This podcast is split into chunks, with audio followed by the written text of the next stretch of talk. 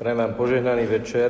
Rozprávali sme sa o tom, že aká by mohla byť téma od septembra do júla roku 2021 a zhodli sme sa na tom, že by sme tento rok mohli uvažovať o biblických outsideroch. Teda o tých ľuďoch, ktorí boli mimo spoločenstva z nejakého dôvodu a ktorých Ježiš uzdravil tým, že ich zavolal a priblížil k sebe a tým samozrejme vo vnútornej logike aj priblížil k ľuďom.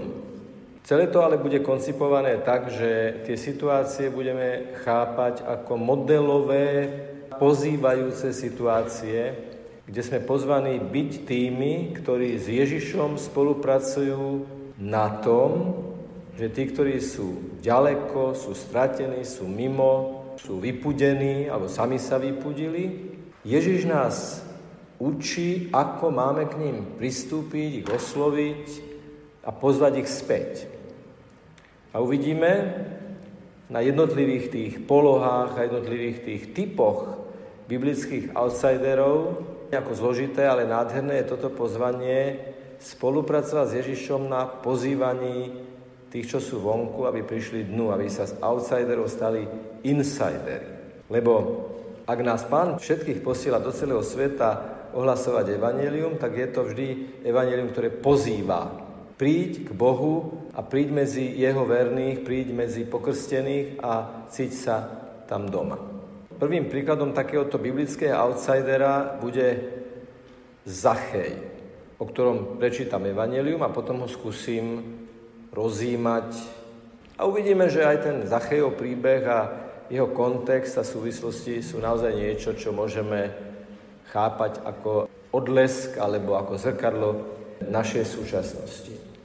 Už som vám to viackrát hovoril, zopakujem to znovu, že vždy, keď čítame písmo, je to živé Božie slovo, je z ducha napísané, v nás je duch svety pripravený na to, aby sme to slovo prijali, veď to, čo on inšpiroval, to on v nás vie otvoriť, ten kľúč, ten zámok, aby sa to dostalo do nášho srdca.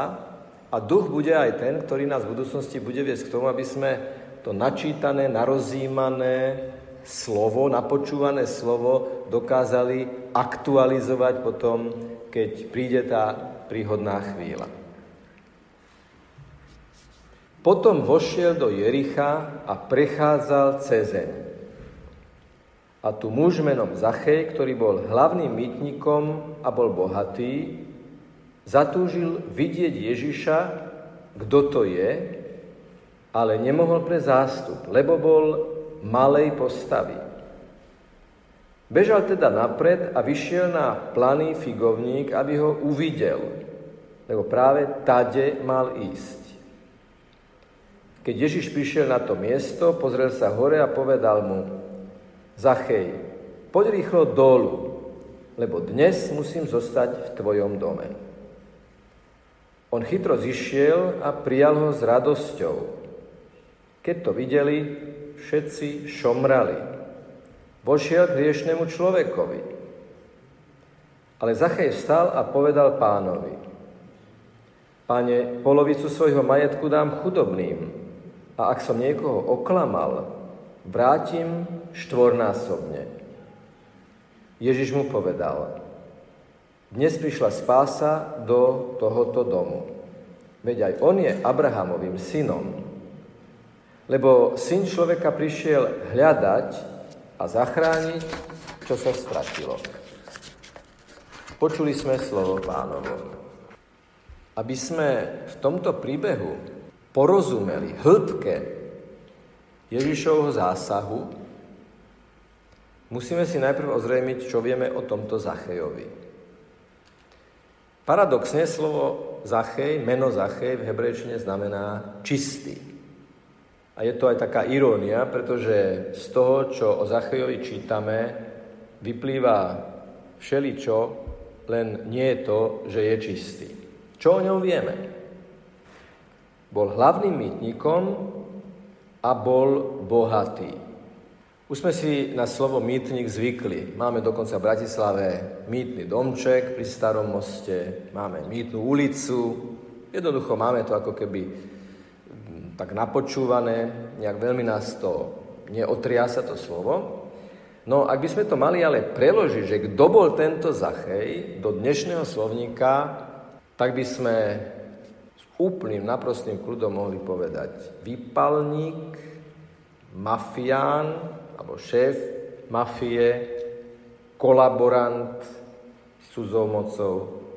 Jednoducho človek, ktorý robil tým, s ktorými žil v jednom meste, zlé. Inak samotné Jericho, ako viete, je pokladané za mesto, ktoré leží v najnižšej morskej, ani nie výške, ale nížke, lebo leží nižšie ako mŕtve more.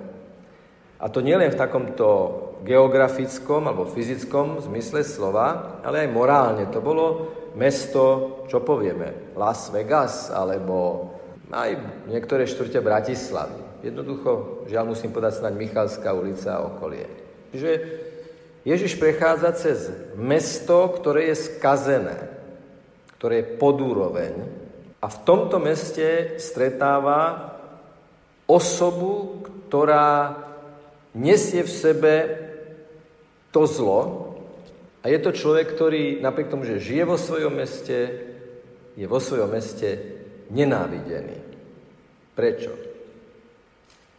To, že čítame, že bol hlavným mýtnikom a bol bohatý, táto informácia je v tejto kombinácii veľmi dôležitá, pretože ak bol mýtnik Zachej bohatý, bol bohatý preto, že zneužíval svoju spoluprácu s cudzou rímskou mocou a vytlkal z ľudí, na čo nemal právo. Zneužíval úradnú moc. Preto bol bohatý. Ale to jeho bohatstvo bolo nadobudnuté nepoctivo. A keď ľudia to jeho bohatstvo videli, možno jeho zariadenie, možno jeho dom, možno jeho oblečenie, vedeli, to sú naše peniaze. To sú peniaze, ktoré nám ukradol. To sú peniaze, ktoré z nás nepostivým spôsobom vynútil. Preto, keď Zachej narazí na zástup a bol nízkej postavy, tak to nie je len o tom, že niekto je nízky a niekto je vysoký. Je tu vyjadrené niečo viac. Je tu vyjadrený vzťah, pretože v tomto príbehu sa stretáva Zachej ako jednotlivá individuálna postava a kolektívna postava zástupu, kvôli ktorému Zachej nevidel Ježíša. To, že bol nízkej postavy, môže byť aj vyjadrením jeho vnútorného prežívania. Napriek tomu, že to bol bohatý určite sebavedomý, určite aktívny človek s mnohými kontaktami a ktorý ukazoval svoju moc, možno v hĺbke duše vedel, že ho jeho okolie nenávidí, pretože svojmu okoliu uškodil a cítil sa možno kde si v skrytosti svojej duše malý, menší ako oni.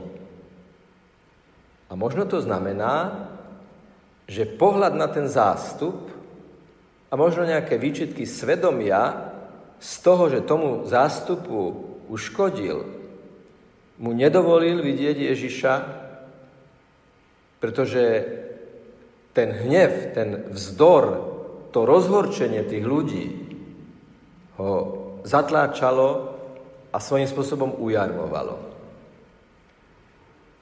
Musel to byť človek, ktorý práve preto, že bol bohatý, a práve preto, že svoje bohatstvo nadobudol nepoctivým, agresívnym spôsobom zneužitia svojej moci, zacítil vo svojom vnútri prázdno. A zrazu sa dozvedá, že cez Jericho, cez ich mesto, cez ich hriešné mesto, cez to mesto, z obyvateľov ktorých vytlkol toľko peňazí, ide Ježiš, ktorého predchádzala určitá povesť. Rozšírilo sa o ňom v celom kraji, že uzdravoval chorých, že dával slepým vidieť, že dával chromým vstávať, že hluchí začínali počuť a nemi začínali hovoriť a malomocní sa uzdravovali. Nevydané veci. A možno v tej vnútornej prázdnote Zachej, odmietaný všetkými, izolovaný, sám, zacíti túto prázdnotu a zatúži po niekom, kto prichádza zvonka, niekto, komu neurobil zle, niekto, kto nemá dôvod sa na ňo hnevať, niekto, kto dokonca mnohým odpúšťal a dokonca ho aj obviňovali, že ty ako si dovoluješ Ježiš Nazarecký odpúšťať hriechy, kto si ty. A tak urobí tento sebavedomý finančník, exekútor, mafián, naprosto nevydanú vec. Uvedome si ale stále, že všetko sa odohráva nie len pred Ježišom, teda v úvodzovkách len, ale stále je tam ten zástup. Si to predstavme, že ho všetci vidia, že on lezie na strom, na figovník. Priznáva, že nie je veľký, že nie je vysoký, že nie je nad všetkým, ale že potrebuje nejaké schody, nejaký rebrík na to, aby videl. Túžba po Ježišovi, túžba vidieť Ježiša, tušenie súvislosti, tušenie svetla, ktoré by mohol dostať, je viac pre ňo, ako čo si druhý pomyslia a že ho budú pokladať za malého. Nemôžeme ale vylúčiť ani to, že osamelý, izolovaný outsider Zachej chcel vidieť toho muža, ktorého masy milujú a sprevádzajú. Nevieme, naozaj nevieme povedať, či Zachej mal zárodok dobrého úmyslu, alebo či to ešte stále bolo také krývajúce a pochybné, kvôli čomu chcel vidieť Ježiša. V každom prípade ho chcel vidieť. Figovník je plány. Bežal teda a vyšiel na plány figovník. Nič nie je náhodou napísané v Evangeliu. Keby tam bolo napísané figovník a keď je tam teraz napísané planý figovník, je to jednoducho rozdiel a má to nejaký zámer. Je tam nejaký zámer. Ten Zachej na tom planom figovníku, ktorý na inom mieste Ježiš preklial, pretože neprinášal žiadne ovocie, je ako keby personalizovaný figovník. Ten Zachej je ten figovník, ktorý je plány, ktorý neprináša ovocie, ba viac prináša zlé a jedovaté ovocie, hnevu, rozhorčenia a bolesti svojich spoluobčanov. Vychádza na plány figovník, aby uvidel Ježiša, lebo práve tade mal ísť. Keď Ježiš prišiel na to miesto, pozrel sa hore a povedal mu, pohľad, Ježišov pohľad. Svetý Augustín so sebe typickým jadrným spôsobom vyjadrovania v paradoxoch opisuje tento moment alebo charakterizuje tento moment nasledovným spôsobom. Ježiš sa pozrel na Zacheja, aby Zachej uvidel Ježiša. Pohľad, ktorý otvára oči. Pohľad, ktorý oslobodzuje pre pohľad. Čiže nie je to len informatívny pohľad, je to pohľad lásky a je to pohľad stvoriteľského nasadenia. Prosím, stále sme v tej logike, že Boh svet stvoril a sústavne tvorí. To znamená, Boh vo svojom láskyplnom stvoriteľskom nasadení túži stále potom, aby ľudia sa vrátili k tomu pôvodnému obrazu Božiemu obrazu, na ktorý boli stvorení. A čím ďalej sa človek dostane od tohto obrazu, tým viac Boh túži potom, aby sa vrátil. Lebo nechce smrť hriešnika, ale aby sa zachránil. Po pohľade, ktorý otvára oči, je tu slovo, ktoré otvára uši a otvára srdce. Zachej, poď rýchlo dolu lebo dnes musím zostať v tvojom dome. Ešte raz budeme počuť toto slovo dnes.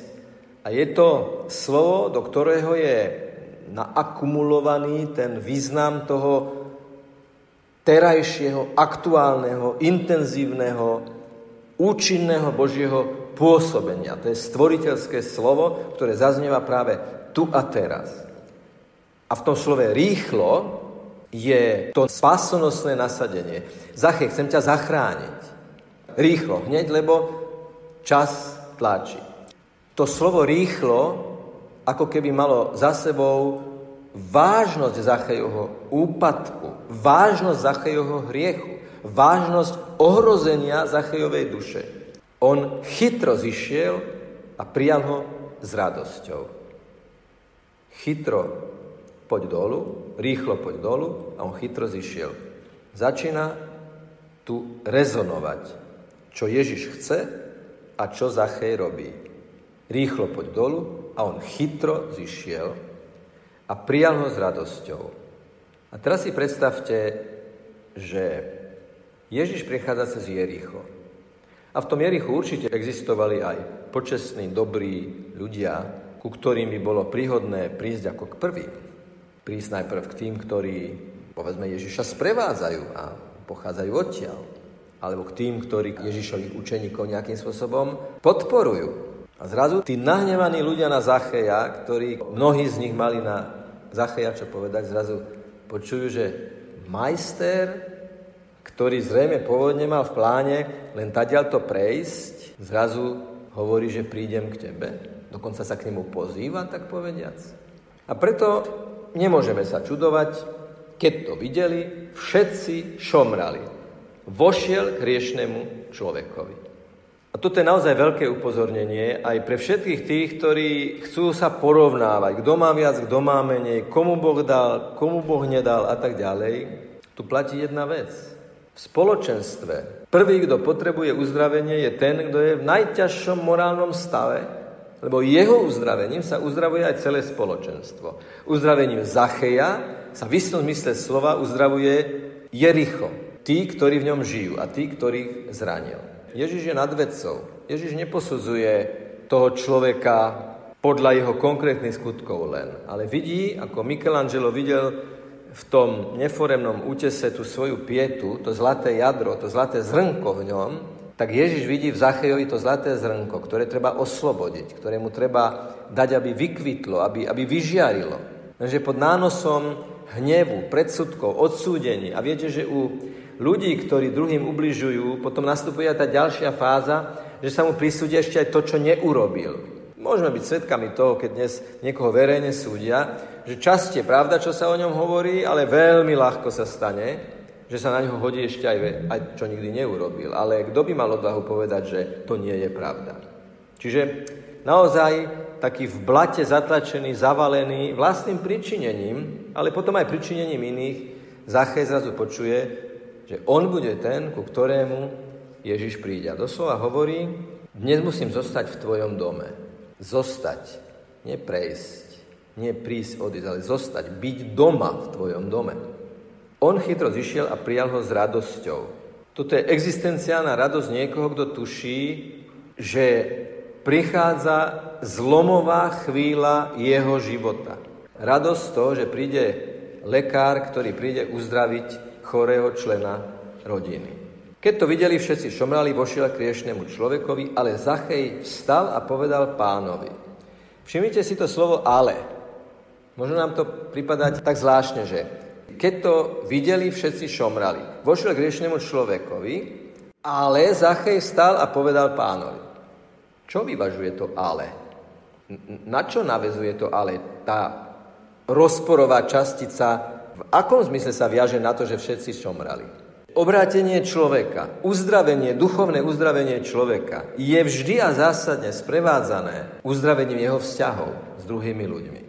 Ježiš vie, že môže riskovať toto dočasné pobúrenie, že ako môžeš ísť k nemu hriešnikovi, lebo vie, že keď vojde a keď znesie ten kríž toho odsúdenia a tých predsudkov a toho odmietania, že prečo ideš práve k nemu, robí to aj pre ich dobro. Zachaj vstal a povedal pánovi.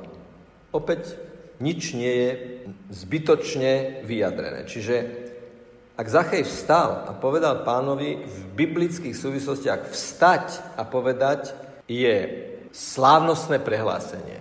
Vstať a prehovoriť je kombinácia slov ešte presnejšie, ktorá nám dáva ako keby tušiť, vidieť, že to, čo ide Zachej povedať, je vážne a zásadné. Pritom stojí. Pane, polovicu svojho majetku dám chudobným a ak som niekoho oklamal, vrátim štvornásobne. Odborníci na Sveté písmo hovoria veľmi jednoducho. To štvornásobné vrátenie bolo nad rámec toho, čo sa zákonne v tom čase považovalo za nutné urobiť. Čiže Zachejovo obrátenie nie je minimalistické, ale maximalistické. Dám chudobným, polovicu svojho majetku dám chudobným a ak som niekoho oklamal, vrátim štvornásobne. To je možno tá tá druhá polovica toho majetku. Zachej ide do rizika, že mu možno toho veľa nezostane. Čiže tí, ktorí sa hnevali, že Ježiš ide k nemu, sa zrazu dozvedajú, že škoda, ktorú im mýtnik Zachej spôsobil, bude nahradená. A že preto Ježiš vošiel do ich domu, aby uzdravil jeho vzťahy s jeho okolím. A preto buďme vždy prajní, Buďme vždy prajní, keď vieme, keď počujeme, že niekto je na ceste obrátenia. Že niekde nejakým spôsobom, niekto nejakým spôsobom hľadá pána Ježiša. Dnes prišla spása do tohoto domu. Na čo Ježiš reaguje? Na Zachejovo obrátenie. V čom je Zachejovo obrátenie? Zachej ide k jadru, najprv musí zlo, ktoré spáchal, napraviť. Obvinujú nás v novinách, že vy, kresťania, sa len vyspovedáte a urobíte zle a vyspovedáte a urobíte zle. No to je naprostý nezmysel. Každá spoveď, a toto je vlastne spoveď, lebo Zachej tu vyznáva, že sú tu ľudia chudobní a možno sú chudobní jeho pričinením. On má na tom zásluhu a ak niekoho oklamal, čiže pripúšťa, že niekoho oklamal, on to vyznáva, ak sa niekto, povedzme, spovedá z toho, že ohováral, tak on ako automatické zadostučnenie dostáva, že v miere, v akej to je možné, musí eliminovať alebo umenšiť škodu, ktorú spôsobil tým ohováraním. Ak niekto povie, že na inú osobu v novinách klamal, tak musí v tých istých novinách sa snažiť uverejniť pravdu. Čiže Zachej je v tej fáze, že chce napraviť spôsobenú škodu a v tom všetkom už je zahrnuté aj to duchovné obrátenie, aj tá blízkosť Ježiša, ktorý u neho zostáva doma. Však isté, že Ježiš išiel ďalej, pokračoval ďalej, to vieme z písma, ale zostal u neho doma, lebo zostal v jeho srdci. Ježišova stopa zostala v živote celého toho spoločenstva. Dnes prišla spása do tohoto domu, veď aj on je Abrahámovým synom. Všimnite si, že Ježiš výslovne akcentuje ten návrat Zacheja do spoločenstva vy ste Abrahamovi synovia, aj on je Abrahamovým synom, on je váš brat. To sú odvážne slova po tom všetkom, čo sa stalo, ale sú opreté o Zachajovo obrátenie, ktorý chce kompenzovať všetky spôsobené škody. A teraz si predstavte, čo sa potom muselo diať. Čím všetkým ešte Zachej prešiel, keď začal tým chudobný rozdávať ten majetok a štvornásobne vrácať tým, ktorých oklamal že on k nim musel prísť. Musel to priznať, že ja som vás oklamal, čiže ja som bol klamár a ja to pred vami vyznávam a vám to vraciam štvornásobne, čo som od vás klamstvom získal, vynútil. Zachej berie na plecia ťažkú cestu konverzie so všetkými tými poznámkami, komentármi, výčitkami, ktoré ho ešte na tejto ceste obrátenia čakajú. Aj tak Ježiš hovorí, prišla spása do tohoto domu, čiže naozaj tam zostáva doma, nechcem zostať v tvojom dome, a teda aj zostáva, veď aj on je Abrahamovým synom. A tá posledná veta vlastne vysvetľuje celý tento postup. Ona by mohla byť na začiatku, je na konci ako taká pointa, veď syn človeka prišiel hľadať a zachrániť, čo sa stratilo. Hľadať a zachrániť. Hľadať znamená aktívne vyhľadávanie tých, ktorí sa stratili. Dobrý pastier ide za stratenou ovečkou, vyloží si ju na plecia a zanesie ju späť.